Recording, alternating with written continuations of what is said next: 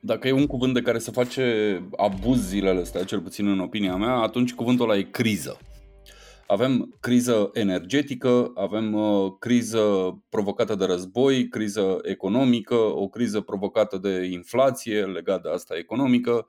E criză, criză, criză, inclusiv o criză, mini-criză politică locală, dacă vreți, dar uh, crize politice mai au și alții. E o criză între uh, Franța și Germania, e o criză prin Statele Unite, e o criză evident în uh, Rusia, acolo pare să fie originea tuturor crizelor din, din perioada asta.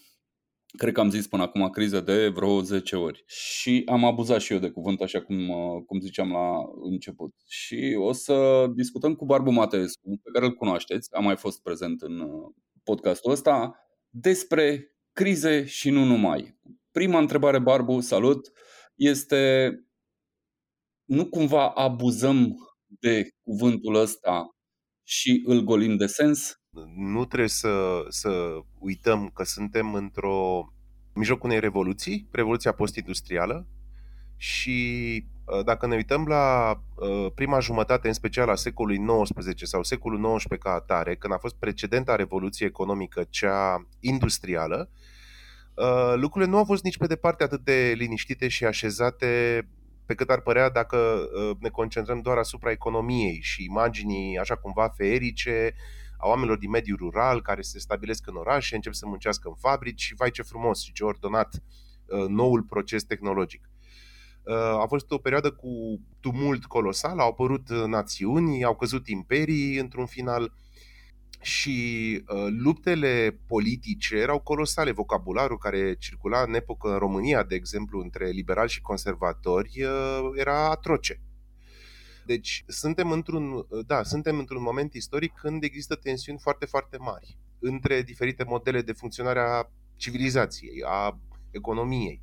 Generații diferite sunt afectate diferit și tensiunile sunt foarte mari. Ce este interesant și cred că face ca perioada actuală să fie un pic mai stresantă decât a fost Revoluția Industrială, este faptul că în secolul XIX, societatea, ă, practic toate societățile de pe glob, aveau o piramidă a vârstelor foarte benefică. Erau foarte mulți copii, foarte mulți tineri și foarte puțini oameni în vârstă, pentru că nu ajungeau să trăiască până la o vârstă înaintată. Pe când acum lucrurile stau invers. Pentru fiecare tânăr din România de 20 de ani, există doi oameni de 40 și trei de 60. Și uh, pentru oamenii ăștia evident că e greu, e mult mai greu să te adaptezi la schimbări decât e pentru tineri. Și la fel este în marea majoritate a țărilor de pe glob. Țărilor din, hai să zic, din Europa și uh, chiar și America de Nord într-o oarecare măsură. Deci există, o, există un stres, o, o, o, o inerție, o rezistență la schimbare, care e naturală, este naturală și psihologic, este naturală și demografic sau matematic, care nu exista așa de, de puternic în, în secolul XIX. Deci criza, da, este resimțită și altfel. Da, uite, sunt oameni cum e Steven Pinker, de exemplu, care spun trăim într-un soi de neoiluminism, așa, în care sunt uh, mai puține crime, speranța de viață este mai mare, suntem mai sănătoși, avem mult mai multe bunuri de care să ne bucurăm, de la, nu știu, iPhone-uri până la mâncare adusă din partea elaltă a lumii și așa mai departe. Și de asta bă, era întrebarea mea, dacă nu cumva ne plângem prea mult pentru câte necazuri avem. Contează foarte mult și aspectul relativ ă, cum ă, sunt o droaie de studii despre cum nivelul de satisfacție depinde foarte mult de oamenii cu care intri în contact, oamenii la care te raportezi absolut niciun american cu un nivel de trai sub medie în America nu este fericit să audă că în marea majoritate a țărilor din Africa cu aceiași bani ar fi în primii 15% sau 20%. Deci nu suntem extaziați foarte mult la ideea că avem cartofi și în evul mediu nu existau cartofi, pentru că cartofii au fost aduși din America.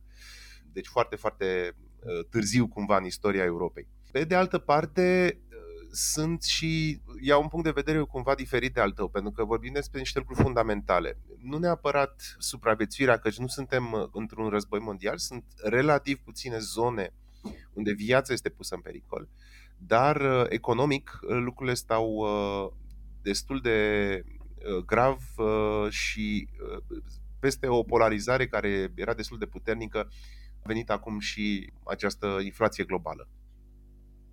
Și unde vezi riscurile aici? Inflația ce înseamnă? Înseamnă, dincolo de definiția de dicționar, cresc prețurile, mergem mai departe și spunem oamenii sărăcești, sunt, devin mai pesimiști. Dar care e riscul? Care Leo, este... Uh, nu, riscurile inflației sunt inegal distribuite. Uh, debitorii sunt în extaz. Dacă nu există mecanisme prin care băncile să ajusteze foarte repede, banii valorează mai puțin, deci o datorie valorează mai puțin. Acum, în, în practică, inflația creează, este o febră psihologică. Și nu trăim, și de câte înțeleg, nu vom trăi nici în România, nici în alte părți, hiperinflație.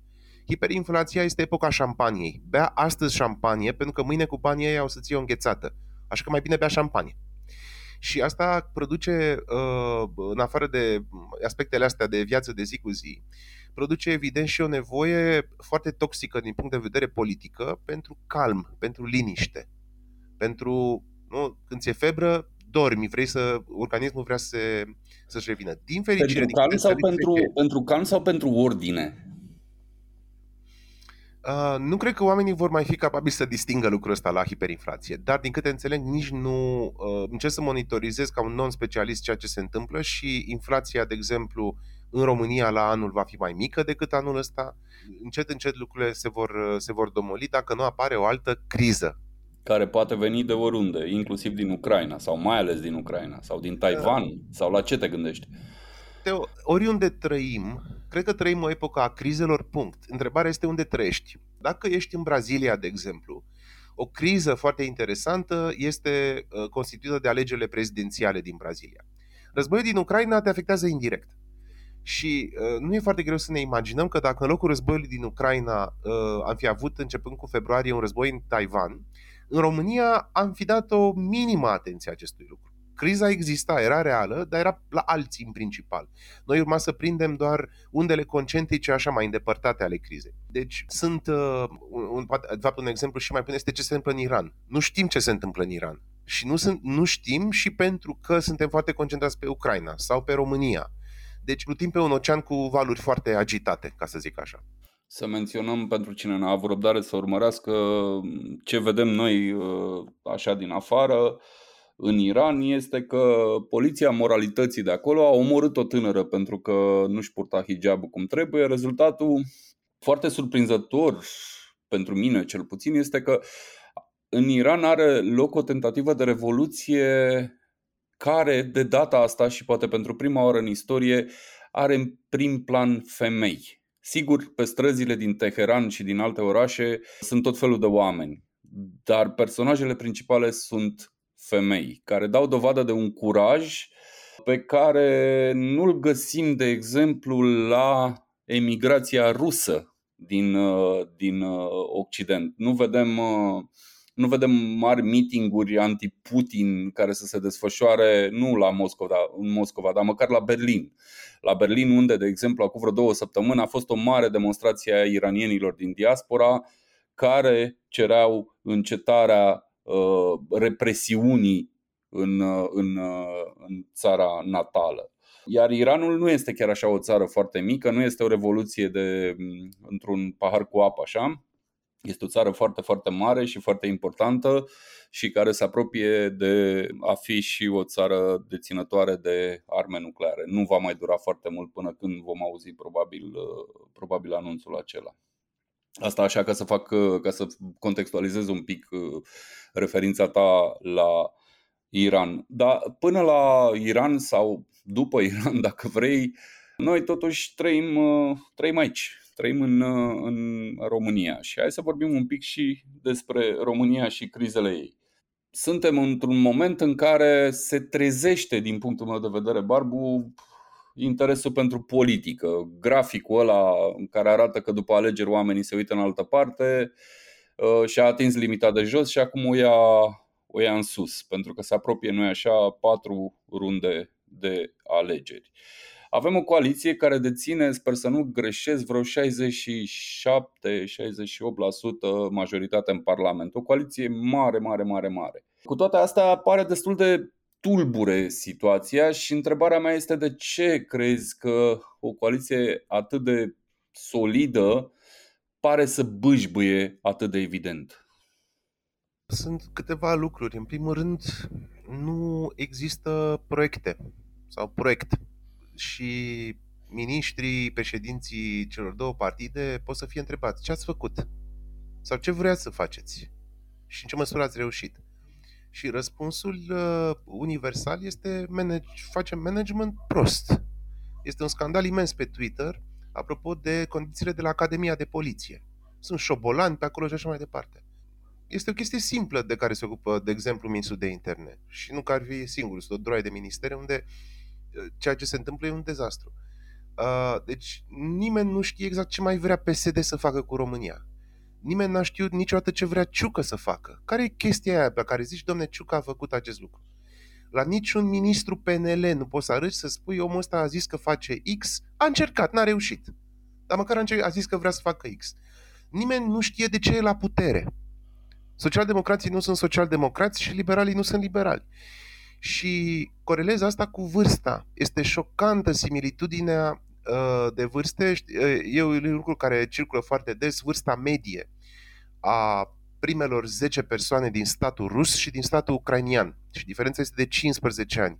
Deci vorbim de oameni de 60 plus, sau hai să zic în jur de 60, și oamenii pe la 45. La fel este și când te uiți la coaliție. Ce s-a întâmplat cu oamenii născuți după 1968? De ce nu sunt în PSD sau în PNL la vârf? A venit acum recent Mircea Geană cu o declarație, e momentul să... E născut în 1958. Și problema mea nu este că sunt niște oameni cu experiență de viață, cu înțelepciune și așa mai departe, și evident și cu un apetit redus de schimbări. Ce să schimb la 65 de ani, uh, ce, ce ambiții și, și, și perspectivă cu privire la viitor să mai ai. Nu foarte mare șocant este că sub 50 de ani, deci oamenii născuți după uh, acest, uh, această fenomenală graniță care separă PSD și PNL de restul clasei politice și de români, după anul 1968 avem niște generații care s-au concentrat pe altceva în principal. Nu le vedem așa de mult în politică. Foarte mulți au migrat, foarte mulți sunt în mediul privat și nu vor să audă de politică, extrem de mulți sunt în societatea civilă, în spațiul ONG-urilor și astea sunt niște generații care cred că au și un pic de experiență de viață, au și capacitatea să se gândească la viitor, sunt mai aproape de bac decât de cimitir, ceea ce nu poți să spui despre Ciucă, Iohannis, Ciolacu. Oamenii ăștia își măsoară bolile, își pregătesc medicamentele. Cum să vină să schimbe lucruri? Deci, cred că asta este una din crizele despre care vorbim, pentru că România nu este chiar atât de îmbătrânită. Vârsta media a României este de 42 de ani, nu de 55. Și deci există o împingere, o, o, o tensiune în societate, nu atât de mare ca în Iran, care, apropo, e o, e o societate foarte tânără, exact cum spuneam mai devreme, o, o piramidă a vârstelor absolut uh, uh remarcabilă. Deci nu, sunt, nu avem aceleași emoții ca în 1990, dar uh, există o nemulțumire totuși între ritmul pe care îl impune coaliția aceasta și nevoile cetățenilor. Acum tu ești sociolog și nu mă pot abține să te întreb, da, e măsurată nemulțumirea asta? Se vede în sondaje? Se vede, dar sunt, în primul rând, și opoziția trebuie să vină să marcheze, deci trebuie să existe și un imbold, atât din partea opoziției cât și din partea populației pentru, pentru a face joncțiunea. Un lucru mult mai ușor când sunt alegeri sau un an în care sunt alegeri decât în anii precedenți.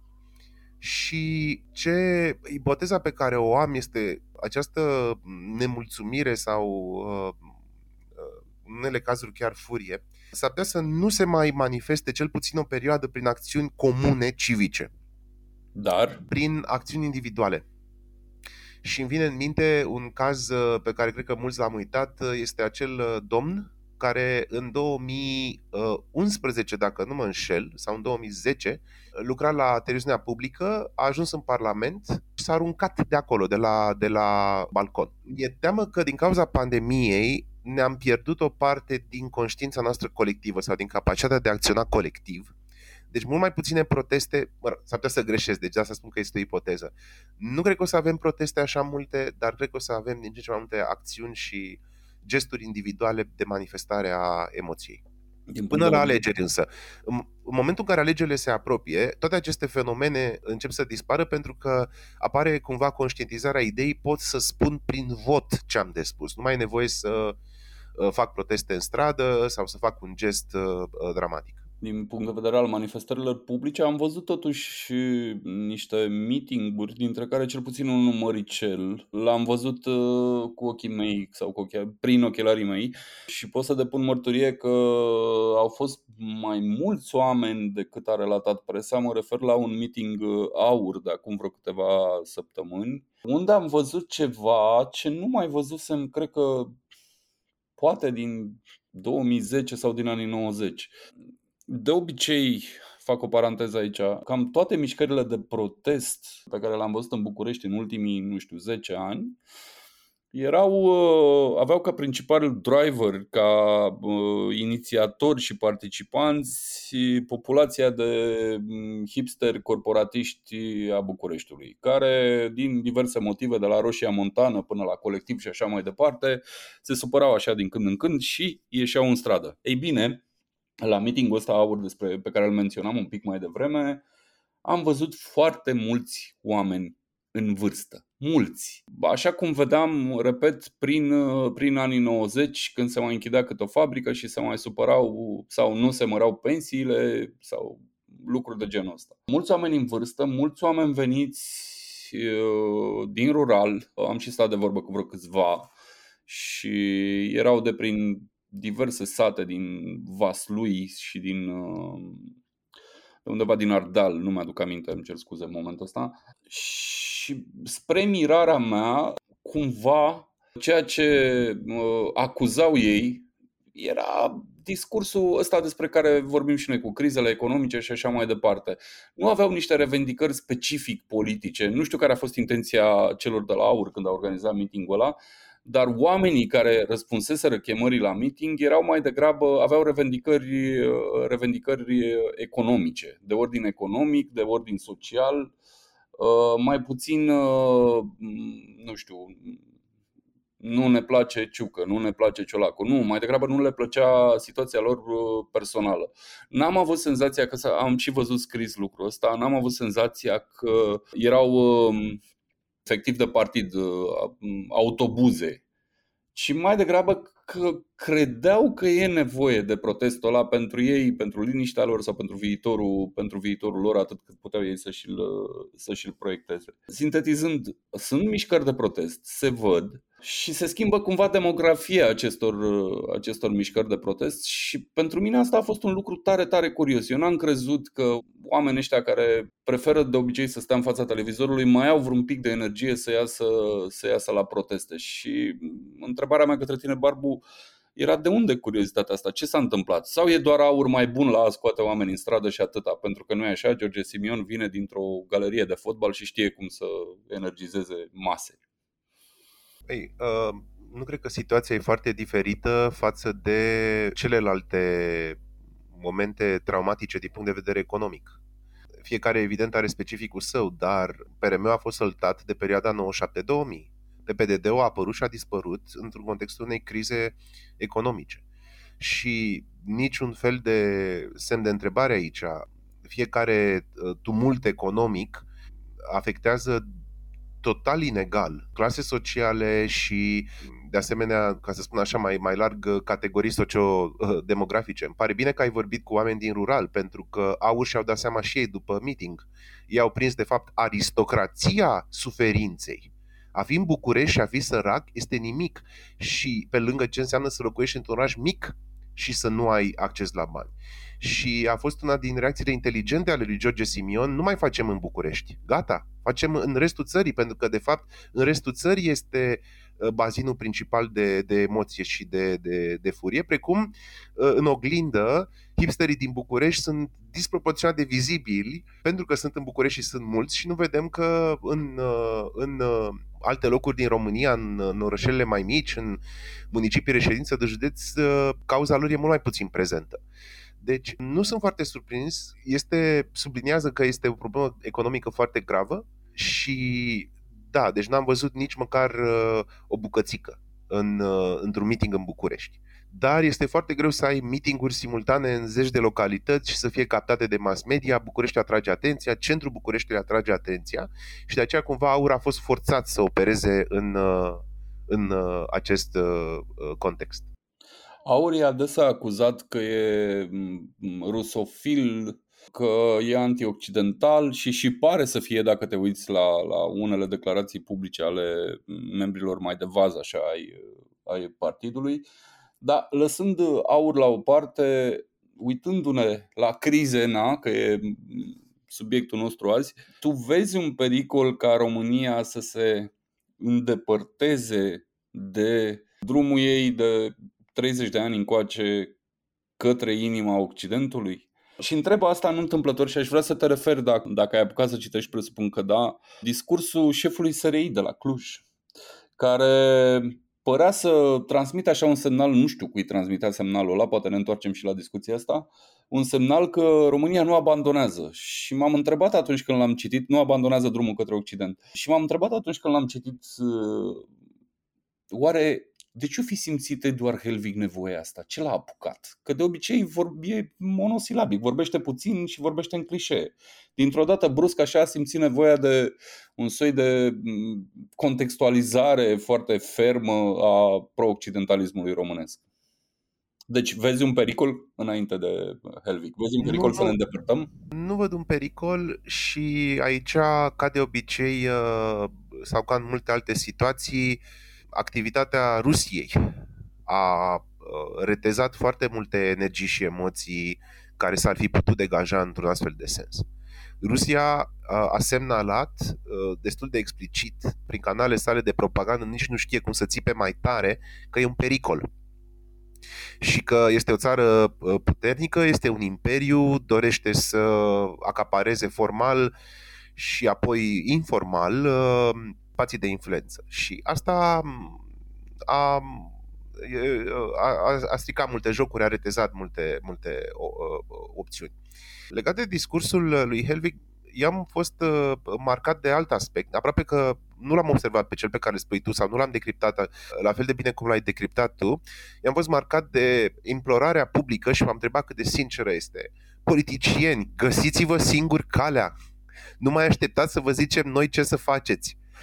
și aici a contat că discursul a fost dat la Cluj pentru că să înțelegem un pic lucrurile. Toată scena politică se uită la PNL așteptând ca PNL să-și dea seama că Iohannis nu mai contează și că trebuie să-și ia destinul în propriile mâini. Și PNL se uită cine să-i spună ce să facă cu destinul său. Deci nici PSD, nici USR, nici AUR nu au ce să facă în clipa asta decât să aștepte ca PNL să își definească un pic poziționarea Uh, atât în ceea ce privește guvernarea, cât și în ceea ce privește 2024. Dar, uh, na, este de remarcat că am avut o, o apariție publică a lui Helvi, care este o persoană în genere destul de retrasă, nu este un comunicator foarte prezent în spațiu public. Dar uh, a venit... Sincer, Barba, aș fi îngrijorat dacă un șef de serviciu secret ar fi așa, o, s-ar transforma în influencer. Știi, mă gândesc acum dacă nu cumva Finlanda sau Estonia o să vină, că sunt țări foarte uh, deștepte și creative și transparente, dacă nu să ne pomenim peste 3-4 ani că e normalitate să ai un șef de servicii dintr-o țară uh, nordică, așa foarte relaxată, care scrie pe Twitter una, două. Apropo, ucrainienii cam asta fac, deci oamenii din spațiul, din conducerea spațiului lor de, de, de servicii comunică exhaustiv și foarte, foarte umoristic așa. Da, ei sunt și, și forțați. Dar să ne întoarcem la, să ne întoarcem la Helvig, pentru că te-am întrerupt.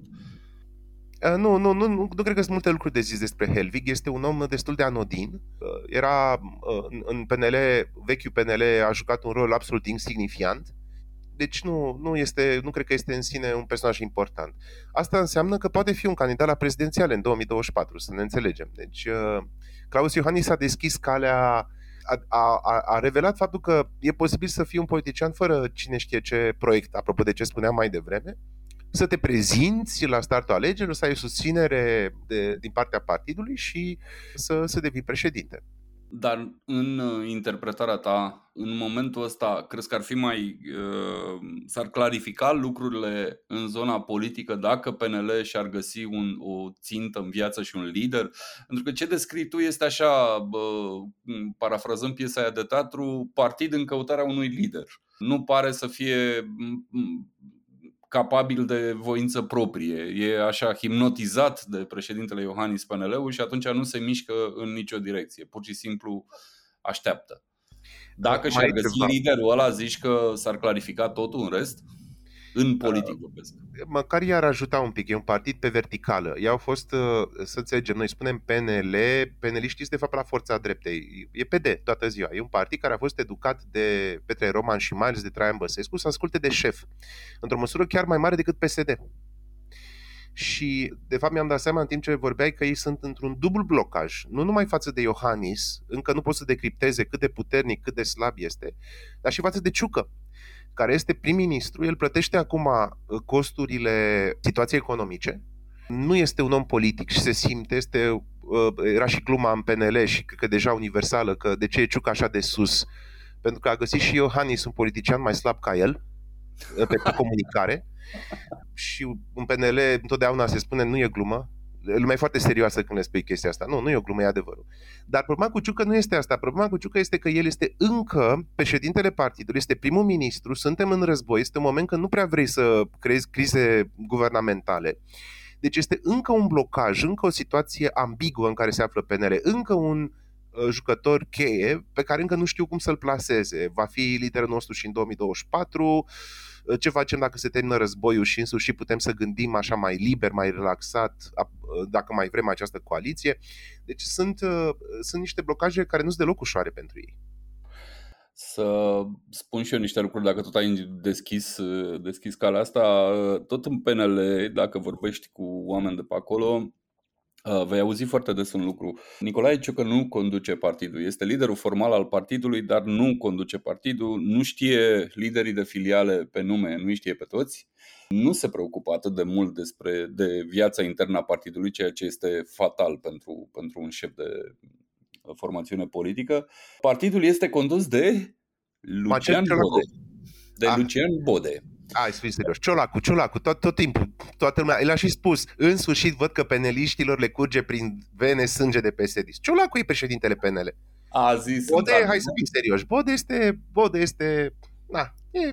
Este administratorul, este administratorul uh, partidului în momentul, uh, în momentul ăsta. Asta și explică bă, probabil uh, de ce el devine din ce în ce mai prezent așa, e adevărat din motive care nu cred că îi plac atât de mult de, uh, pe scena publică, e a devenit o țintă, n-a fost tot timpul o țintă, acum a devenit o țintă pentru că importanța lui a crescut, dar deciziile majore, dacă vrei, le ia până la urmă tot președintele Claus Iohannis atunci când vizitează capitala României sau când, chiar când vizitează România. Da, evident, e o glumă, repet, o glumă pe care am citit-o undeva și mi-a plăcut. Mi-a plăcut eu când am zis că Ciolacu conduce PNL, nu, eu nu glumeam. da, întrebarea, întrebarea aici, Barbu, este cine îl, conduce, cine îl conduce pe domnul Ciolacu? Cine îi spune domnului Ciolacu ce să facă? Pentru că și asta e o discuție. Da. A întreba e gratis, răspunsul e 50.000 de euro, se zice în consultanță. Bun. Dar ai zice că e o criză politică în momentul ăsta sau nu?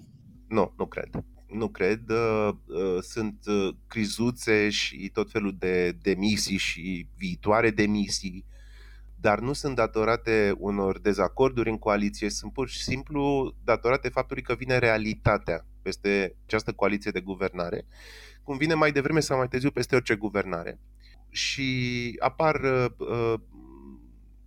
fie evenimente foarte grave, fie evenimente care afectează un grup și care după aceea se propagă în restul societății, apropo de Iran, și uh, apar niște costuri electorale, cineva trebuie să le plătească, deci urmează, urmează o, peri- o, o lungă serie de demisii, de scandaluri, de ezitări, deci nu a fost poveștile Câmpeanu și Dâncu nu au fost nici pe departe accidente. Urmează multe, multe astfel de situații în anii care vin. Asta este, cumva, asta este cumva pregătirea de alegeri. S-a întâmplat aproape mereu așa. Înainte de alegeri au fost tot felul de mm, mutări de trupe și reașezări și schimbări de ierarhii, ă, astfel încât ă, partidele să intre cu un suflu nou în ă, alegeri. Dar până la alegeri, Barbu, uitându-te așa în globul tău de cristal, ai zice că rotativa guvernamentală programată pentru aprilie-mai o să aibă loc sau o să vedem o rupere a coaliției. Ce e rotativ? Asta este o prevedere din protocolul coaliției care spune că la jumătatea mandatului se schimbă premierul și nu vom mai avea un premier de la PNL, ci unul de la PSD. Deci, crezi că se va întâmpla asta? O să merg pe o rută uh, destul de riscantă în răspunsul meu. Și anume că e un lucru la care am făcut aluzie mai devreme. S-ar putea ca eficiența acestei coaliții, realizarea rotativei, să depindă de uh, războiul din Ucraina. Pentru că în momentul noi suntem uh, se folosește groaznic de des expresia asta, dar acum chiar e pe bune. Suntem pe linia frontului. Și suntem într-un, uh, într-o situație extraordinar de specială ca țară. Noi nu prea ne-am mai întâlnit cu așa ceva, cred că puțin în, în vremea conflictului dintre NATO și, uh, și uh, cred că încă se chema Iugoslavia atunci. Deci uh, uh, sunt, cred că sunt multe procese politice care sunt trecute cumva, sunt pauzate, sunt uh, oprite temporar și nu e neapărat un lucru rău, apropo, până când acest război ajunge la o finalitate sau, de fapt da, până când ajunge la o finalitate. Mai direct spus, dacă ceea ce pare destul de improbabil acum, în lunile următoare, din diferite motive, se ajunge la, o, la un la o încetare a focului în Ucraina, atunci cred că și libertatea de acțiune, atât a PSD cât și a PNL, va crește foarte mult. Dar nu cred că atât timp cât este război vom avea criză guvernamentală de vreun fel. E o ipoteză. Da, dar explică-mi, explică legătura asta, la ce te gândești? Ce spui tu este că partenerii externe ai României au să zică băi, ăștia la București, potoliți-vă cu prostiile pentru că avem nevoie de stabilitate acolo sau ce? Sau teama pur și simplu a mediului politic românesc că instabilitatea ar putea pur și simplu să ducă la, nu știu, la o criză mult mai mare decât o putem prevedea acum? Sau cum? Merg pe prima, pe prima linie. Nu se întâmplă, cred, nimic foarte grav uh, dacă ar avea loc o criză guvernamentală în timp ce război are loc dar nu cred că bărcuța anumită România trebuie să treacă din perspectiva nu numai a partenerului occidental, și a lui Claus Iohannis și a multor, multor alte entități și, și privitori și uh, stakeholders, cum se zice în engleză, deci oameni interesați, nu e momentul să începem să ne jucăm de a uh, coaliții și moțiuni de cenzură. Asta este ipoteza. Ipoteza mea este că atât în PSD cât și în PNL presiunea în acest sens este, este puternică. S-ar putea să greșesc. Atenție. Deci vom afla. Sigur, eu am, am un exercițiu ori de câte ori discut politică cu cineva, îmi rog interlocutorul să se gândească unde eram acum 2 ani de zile și îl rog să facă exercițiul de a încerca să proiecteze cu mintea de acum 2 ani de zile prezentul. Și inevitabil răspunsul este nu m-aș fi gândit că vom fi aici. Iar asta e valabilă și dacă ne uităm, întoarcem capul în partea elaltă și ne uităm spre viitor. Nu știm unde o să fim în 2 ani de zile când o să avem, noi așa, vreo patru runde de alegeri. Ultimul subiect, Barbu, președintele Claus Iohannis, pe care l-am tot menționat în, în conversația asta, rolul lui în momentul ăsta firesc ar fi, uitându-ne ce s-a întâmplat în trecut în România și ce se întâmplă în viitor, Firesc ar fi să fie în scădere. Îl vezi fading out încet, încet, încet, așa, în următorii doi ani, sau Claus Iohannis rămâne unul din jucătorii mari și o să mai auzim de el inclusiv după ce nu va mai fi președinte? Aș putea să fiu foarte sarcastic și să spun că el nu se stinge pentru că nu s-a aprins niciodată, sau cel puțin nu s-a aprins mandatul ăsta. Ca orice președinte, termină în genunchi, orice președinte, indiferent de spațiul politic care a aparținut și a încheiat uh, mandatele destul de, destul de prost, uh, erodat. Pentru că așteptările în România sunt foarte mari de la un președinte, absurd de mari, având în vedere Constituția. Și în mod cert uh, nu vom avea, deci nu vom avea, uh, el nu este echivalentul lui De Gaulle sau Peron, nu vom avea iohanism în România. Dacă cumva va încerca să va apărea o rebeliune zdravână în PNL, Claus Iohannis nu va putea să demareze un partid nou și cred că va fi și, e și un om prea comod să facă asta. deci nu va sparge PNL dacă se întâmplă ceva, însă putem să avem niște surprize de la el. Este un om cu o părere absolut excepțională cu privire la sine însuși. Și Teo, mai mult decât ai tu despre tine și mai mult decât am eu despre mine, omul se consideră un exemplar istoric de înalt calibru. Și este, din cauza educației, el nu va spune niciodată, nu știu dacă România mă merită. Dar cred că se întreabă dacă România îl merită. E o formă stranie de monarhie ce practică Claus Iohannis și iohanismul, dacă înseamnă ceva, nu știu, din punctul meu de vedere, ar însemna absență, absență prelungită, lipsă da. din, din, din propria viață publică, ca să spun așa. Va fi interesant ce produce asta în 2024, pentru că uh, în căutarea președintelui de țară, România este mai degrabă reactivă și merge antonimic. Deci, uh, după calmul lui Iliescu, liniștea, a fost nevoie de emoția și de implicarea foarte abruptă a lui Băsescu. După Băsescu, nevoia de o figură calmă, rațională, a fost foarte mare. Și cam, se pare că ca țară cam oscilăm. Acum, uh, evident că moștenirea istorică este un lucru, nu înțelegem, probabil, încerc să fiu moderat apropo de câteva lucruri la Claus Iohannis. Sunt uh, multe lucruri pe care nu le știm apropo de ce a făcut România pentru Ucraina. Știm însă de la ministrul de externe al Ucrainei că facem lucruri. Și astea sunt uh, uh, genul de informații care, da, apar uh, peste câteva decenii, se dau la bac. Apropo de Claus Iohannis. Dar uh, da, influența lui este în scădere, măsura în care a avut o influență în ultimii ani asupra societății.